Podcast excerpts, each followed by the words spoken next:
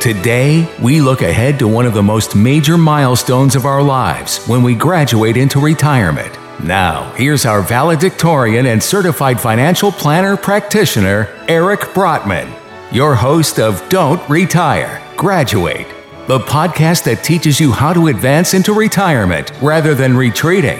Get ready for inspiration and actionable advice to guide you towards a seamless transition into a dignified retirement where you get to make your dreams a reality. Welcome to Don't Retire, Graduate. This is episode six, and I'm Eric Brotman, your host. And today I have one of my newest business partners, uh, Lena Nebel, with me in studio. And uh, Lena, welcome to the show. Thank you. It's great to be here.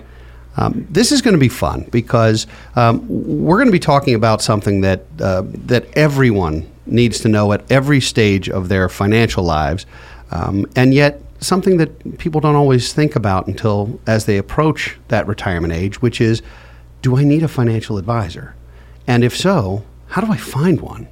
So before we start and, and dive into that conversation, Lena, tell us a little bit about uh, your career and um, and where you've been and, and where you are. Sure. Um, well, first of all, thank you for having me on the show. Uh, I actually got into this business uh, over 20 years ago uh, when I was in college. I was a econ and finance major and realized that I liked all aspects of the business, and so I decided to expand my horizons and um, take a, a, a, variety of different business classes and started to focus more on the financial planning side. So while in college. I actually took an internship with back then was uh, Morgan Stanley Dean Witter, and I actually interned for a stockbroker, to where we would pick out the phone book and I would cold call a lot of people to ask them if they were interested in the Pennsylvania Municipal Bond Fund at the time. And so my job was to just send them a postcard. Um, I quickly realized in that environment that I did not want to be a stockbroker, so I went and uh, went back to the career center and found a firm in Pennsylvania that um, was a financial planning firm, and they did all aspects of financial planning, insurance planning, estate planning, uh, investment management, and realized that's where, where I wanted to build my career. So I was with that firm for a few years and then eventually transitioned to another firm in Maryland uh, where I was there for about 15 years and, and built up their financial planning department and, and had a lot of conversations with clients about the importance of having a financial plan and uh, important questions to ask when interviewing. And then uh, in January of uh, last year, I uh, was proud to say that I, I joined uh, BFG Financial Advisors and am now a partner here at the firm. Great. So you've you've got a, a two decade history like myself, and actually, you know, I started uh, at Legg Mason Wood Walker. So uh, our our backgrounds are similar in that regard, in that we discovered the stock brokerage world and that we didn't want to be in it. um, though I'm not sure all of our listeners know the difference between a financial uh, planner and a stockbroker, but we'll we'll dive into that in a, in a moment. Um, first things first. Um, do you does everyone need a financial advisor? Is that something that everyone needs to do? I don't think everybody needs a financial advisor but i think that there are a variety of areas in your financial life that you're going to need assistance on. Um, there's a lot of tools now that are provided through employers that can help you in designing a 401k allocation. And so maybe for somebody just starting out um, they don't need to uh, pay a financial advisor to help them with their 401k allocation but if that person gets married, has children, uh, they may need some assistance on uh, how to draft their uh, estate plan. What are the important parts of their of their will, power of attorney, or medical directive?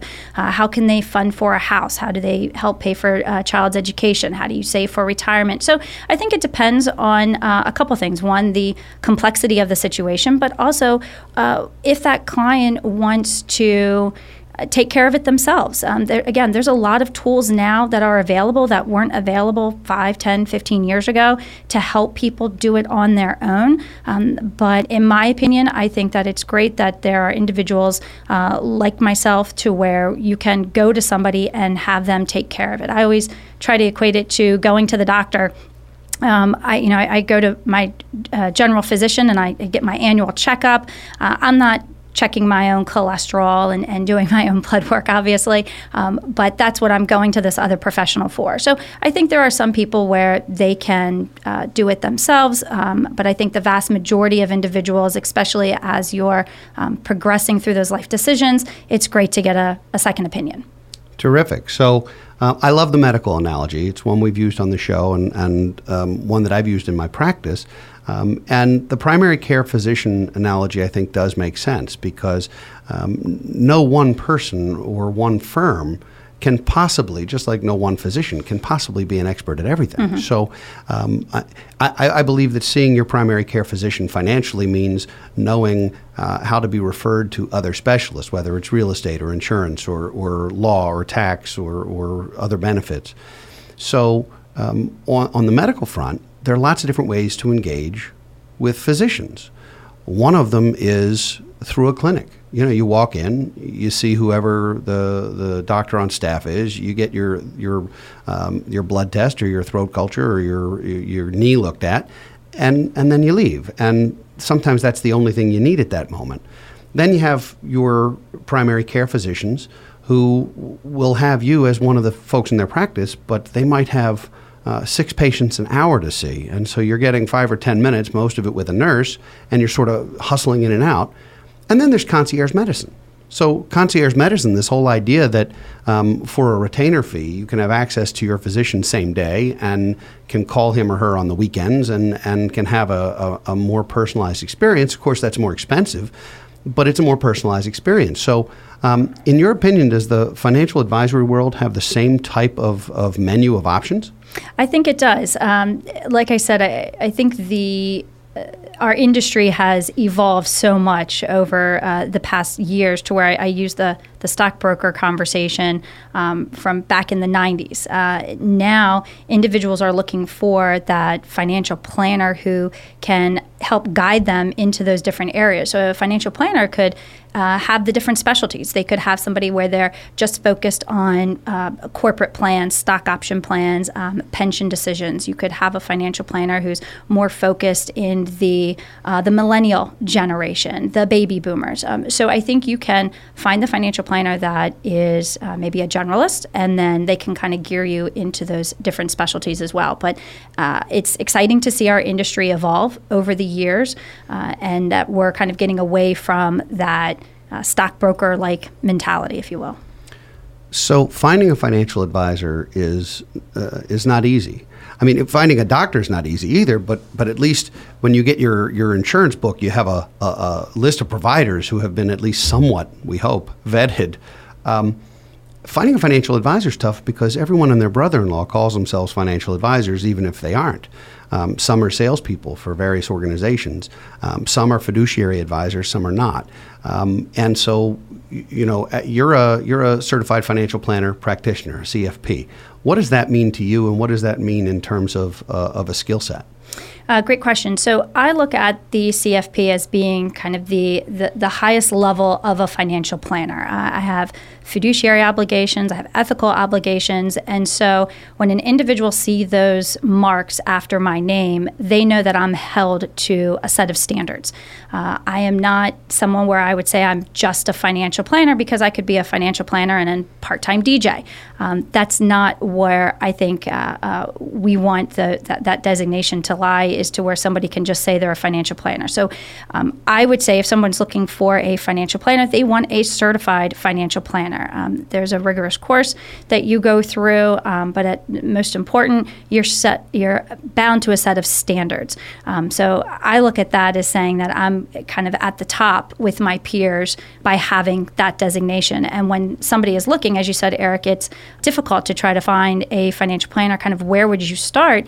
I would start with the CFP board. Um, you can look for a certified financial planner directly through their website. You can uh, put in your zip code, the areas of specialty that you're looking for, and that will give you kind of a starting point of making sure that somebody um, has you know, held themselves to that set of standards. In, in keeping with that, um, sometimes folks are advised to interview two or three planners before they make a decision. Um, sometimes uh, an attorney or an accountant will say, here are two or three people you should talk to and, and who you can consider. Um, some people have their own advisor. Maybe they've had him or her for a decade and don't even know the answers to some of the questions that, that you might ask today of an advisor. So, what I'd like to do is I, am going to put you on the spot. Um, there, there are a dozen or so questions that um, that I believe it's important to know the answers to mm-hmm. when you when you're uh, considering a planner. So, let's start with these and. Um, uh, these are in no particular order of importance uh, or difficulty, but uh, but I, I, just want your feedback on all of these because I think these are things people can ask their existing advisors in addition to interviewing new ones. So first and foremost, um, does the planner represent specific companies or products? So, in that type of question, um, really what an individual is looking for is um, partially of, you know, are they serving multiple masters, if you will, and then also on their forms of compensation. So, um, sometimes when you go to the bank and ask those questions to the representative sitting there, they may be limited to their investment options. So, they may be forced to sell certain types of products. Um, you want to be able to find somebody when they're when you're asking that question that uh, is independent, that they're they're unbiased, that they're not limited to their investment options that they're selecting or products that they're selecting. Typically, when you hear the word product in our industry, um, immediately you think of a, a commission environment. Um, so that's important to know up front, just because somebody may be offering a commission product or they're they're selling those uh, products doesn't make them a bad individual, but you need to make sure that your understanding of what they're recommending to you is in your best interest and not their best interest. Okay, um, I, I have very little to add to that because at the end of the day, if you're an employee of an employer as a, as a planner, you have uh, a duty to your employer as much as you do to your client, which is why I think it's nice to, to be in an environment where um, the duty is only to the client. Mm-hmm. That, that becomes a win. So, next question uh, What services does the advisor or planner provide personally? In other words, um, what gets done in house versus what potentially is outsourced in some way? Uh, uh, great question. And so, uh, from this standpoint, what I would look at is kind of where is that planner spending their time and are they going to um, just shift it right off to somebody else who's going to do all the, the legwork? And maybe that planner is not going to be involved in your situation. Uh, if you think about the accounting dynamics. Uh, CPAs typically have um, somebody who's not a CPA doing all the data entry and then um, having that output go directly to the accountant for analysis. So it's important to understand what that advisor is actually doing, as well as all the services that they're providing? Are they also able to assist with um, insurance recommendations? Are they doing tax planning? Are they also drafting your wills also? So you have to be careful kind of how much of the, the services that that um, advisor is doing for you and, and making sure that they're specializing in exactly what you need. Makes perfect sense. Um, how often would an advisor meet with you? I, have I've heard stories of folks who meet with their advisors quarterly, which I can't fathom because I'm not sure what you would talk about that's changed in your life in 13 weeks. But how often should you meet with your advisor, or, or if you're asking an advisor, how often are we going to meet? What what do you think that answer should look like? So I think minimally you want to meet with your advisor twice a year. Uh, the first part of the year you want to be able to sit down with them and um, kind of going back to our uh, medical analogies. You want to have your physical exam. You want to spend a couple hours with them talking about everything that's happened over the past 12 months. Talk about strategies for the upcoming years.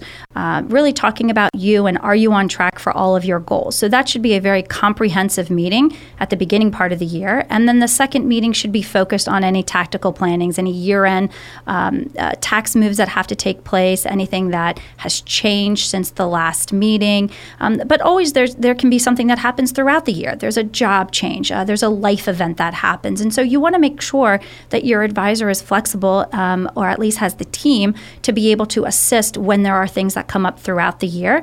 Um, sometimes clients just want to meet once a year, and that's fine. Others require a little bit more support. And so I think that's what you, as the client, have to uh, communicate to your advisor on the expectations, as well as the advisor communicating to the client on the expectations of meeting as well. You don't want to hand everything over to your advisor and then you never see them again. So I would say, Eric, uh, at least two times a year is when, uh, ideally, in the best type of relationships, you want to meet with the clients. Okay. And um, I've always had a, a bit of a philosophy that you never want to be someone's biggest client or their smallest client. So, can you ask an advisor who, who are the typical clients of your practice or of your firm? And, and if so, what kind of answer can you expect from them?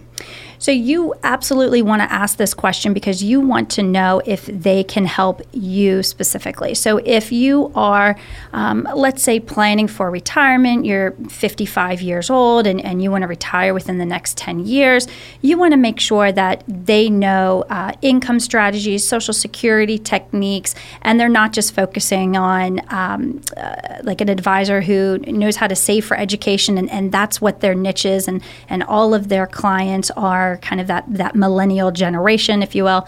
Um, you want somebody whose typical client looks like you.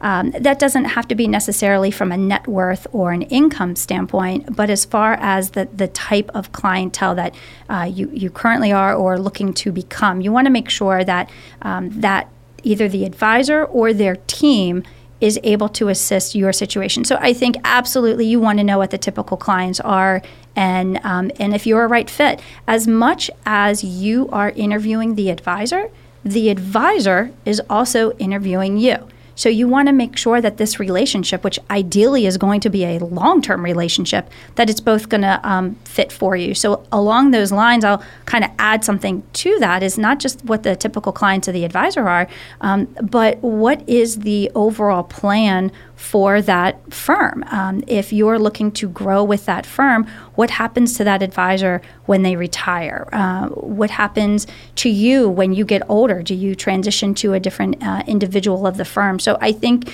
um, it's really a two part question when you ask what are the typical clients of the firm. Um, a, a firm like that sounds expensive. What are the? How do you know what the costs of doing business are with a with a given advisor? Because um, our industry has a, a, funny way of hiding costs, burying them, uh, putting them on page 72 of a 100 page prospectus or something. Um, how do you how do you find out what it actually costs you to work with um, your advisor and and how much transparency should you expect? So you would want obviously uh, 100% transparency with the advisor. You would want to know that everything that they're giving to you uh, details what those fees are. So, first and foremost, is there an engagement fee? Um, if there's an engagement fee, is that a one time fee, an hourly fee, an annual fee? And all of this would be outlined on the agreement that you would sign. Um, sometimes those agreements can be uh, pretty lofty in pages, and so you can tell your advisor um, where on this uh, document does it outline what my costs are. Um, other costs that are, again, part of those agreements would be transaction costs, advisory costs. You would want your advisor to point to specifically where those are. Uh, it's a very fair question to ask, it's an important question to ask, um, and to understand, you know, kind of what is the average fee, if you will. Um, it can vary based upon, again, complexity as well as the, the firm size, also. Um, there's a lot of good resources um, through the uh, Certified Financial Planning uh, website as well as the Financial Planning Association. But depending on how you got referred to that client, whether it was through an, an accountant, an attorney, a family friend, a coworker, uh, you can ask them you know, do you feel that your your fees um, are reasonable and approximately do you know how much you're paying for? So there are a lot of different costs. As I mentioned, there could be um, the engagement fee, whether it's one time, hourly, or annual. There could be uh, the advisory fee, which is the ongoing asset management. Uh, there could be transaction charges that are part of that as well. Um, and then don't forget the the investments also have expenses as well.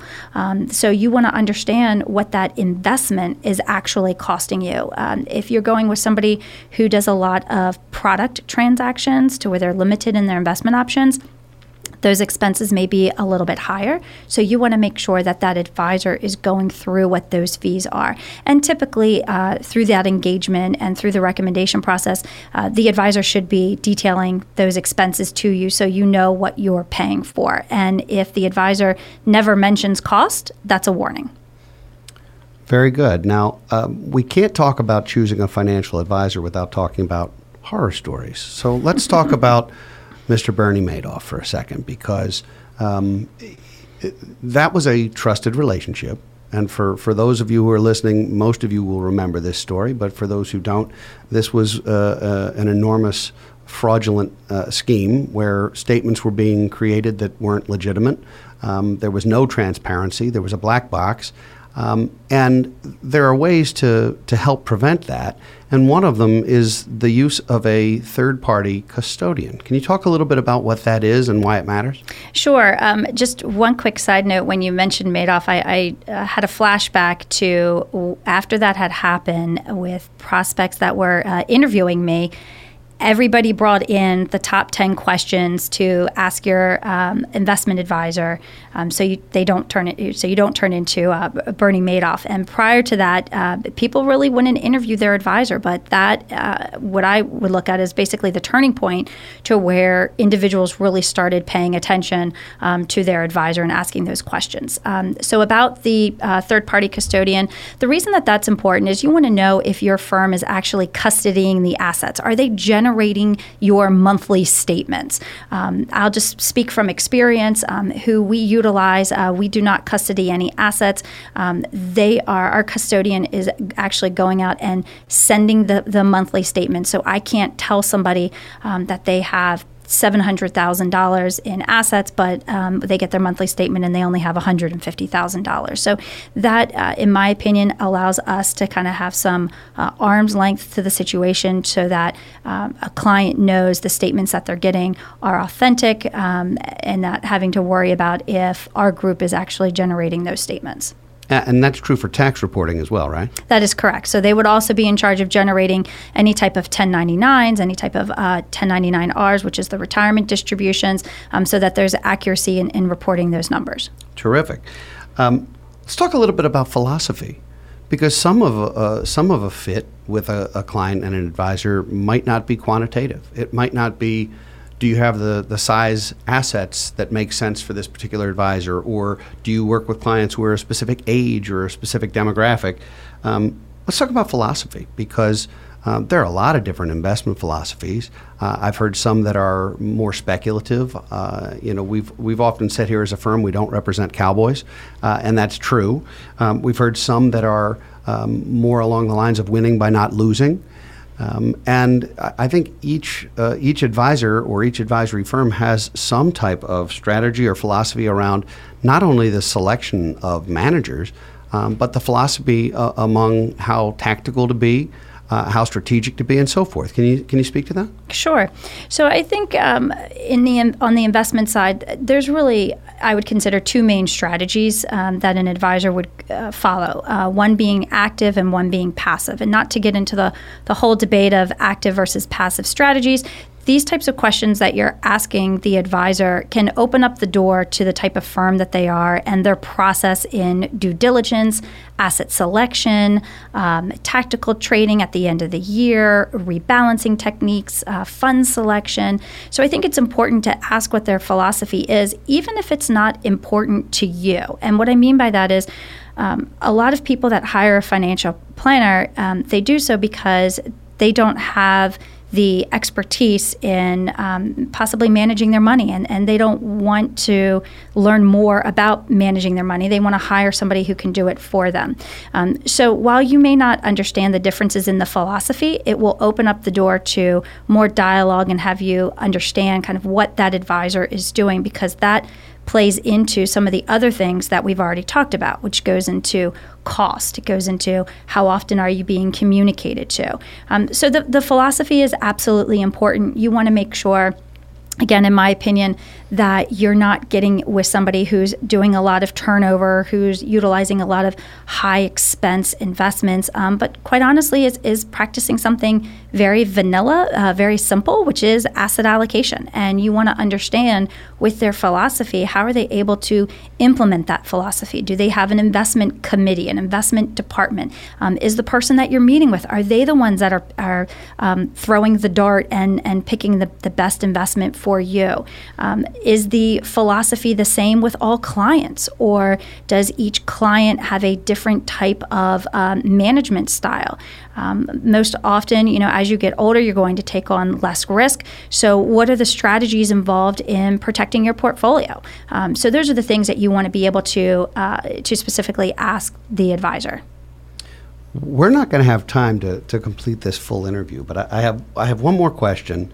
Um, in, in our industry, a lot of times um, clients work with a specific person, one person, and often it's because that is a sole practitioner or it's because uh, that person has his or her own practice or own silo, for lack of a better term.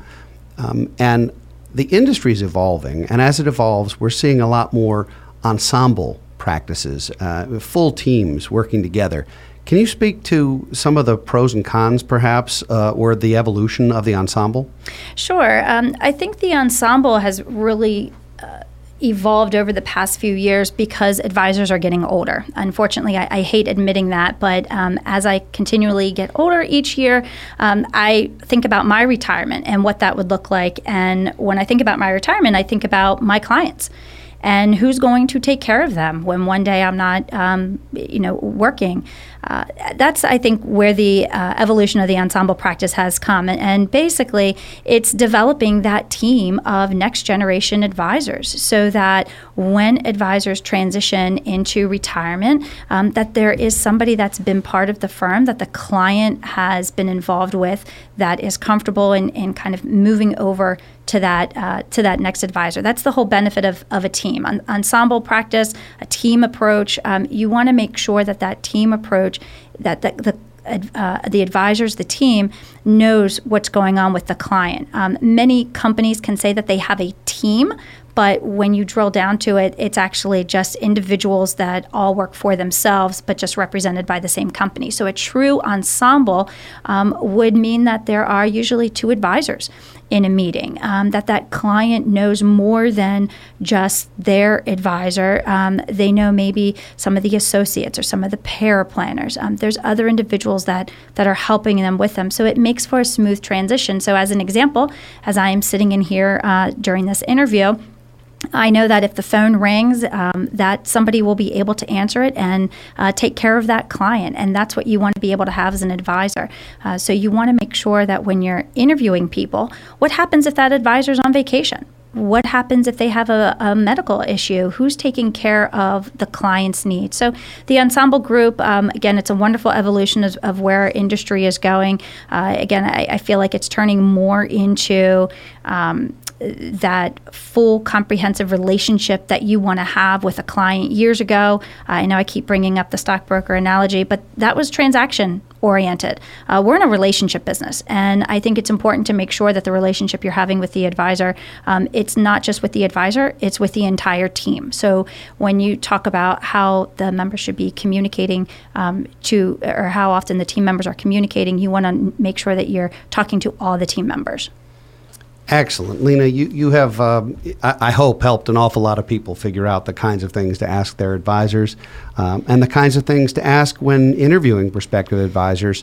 Um, you know, on our show, we talk a lot about retirement not as the end, uh, but as a beginning, as a graduation into the next stage of life. Uh, and in doing that, you really want an advisory firm that can be with you, I, I dare say, cradle to grave, but at least for your entire adult life. And uh, certainly the ensemble piece of that does make a difference. So, um, with that, um, it, it's time for our extra credit segment. This is the, the opportunity for you to share with our audience that one nugget, that one piece of extra credit that if they were to take away one thing from this conversation and implement it and act upon it, that it would it would make a difference for them in terms of reaching financial independence and graduating into retirement successfully. What would your extra credit assignment be for our listeners? So, my extra credit assignment would be um, I would challenge the listeners, if they currently have an advisor, to ask them one of these questions that we talked about, um, if you haven't already. And if you've never asked these questions, or you don't have an advisor, or your advisor's not comfortable in uh, answering those questions, then I would encourage you to get a second opinion and have the list of questions available to you during that meeting. Very good. And we will put some of these questions in our show notes so that uh, they'll be up on the website at don'tretiregraduate.com. Uh, for listeners who want to get in touch with you personally, Lena, what's the best way for them to do that? Uh, email or phone is the best way. Um, you can find our contact information right on the website at bfgfa.com. Very good. Lena, you've been a tremendous guest. This was very helpful. Uh, and I, I, think we've we've uh, we've really helped our listeners today. So thank you so much for being here. Thank you, Eric. From this day forward, let us make each decision with our best interests in mind. Let us begin visualizing our dreams and reaching our goals. It's time to take the next steps in our life journey and build our futures. Today, I implore you don't retire, graduate. Visit our website, don'tretiregraduate.com, to download episodes and connect with us on social media. Securities offered through Kestra Investment Services LLC, Kestra IS, member FINRA SIPC. Investment advisory services offered through Kestra Advisory Services LLC, Kestra AS, an affiliate of Kestra IS. Kestra IS or Kestra AS are not affiliated with Brotman Financial or any other entity discussed. The world's best known investor and Wall Street expert, Warren Buffett, once said, Wall Street is the only place that people ride to in a Rolls Royce to get advice from those who take the subway. Mr. Buffett's quote is remarkably accurate, but how many people would rather receive advice from him than someone simply guessing? Welcome to Buy, Hold, Sell, your single source for Wall Street knowledge and profitable guidance. Please join me, Todd Schoenberger, and fellow trader Tobin Smith, as well as host Veronica Dudo, for a podcast known to move the needle for investors. Tobin and I are seasoned Wall Street executives with deep investment experience, and we are prepared to share our advice to those who choose to listen. Download Buy, Hold, Sell today on the Evergreen Podcast Network or your favorite podcast channel.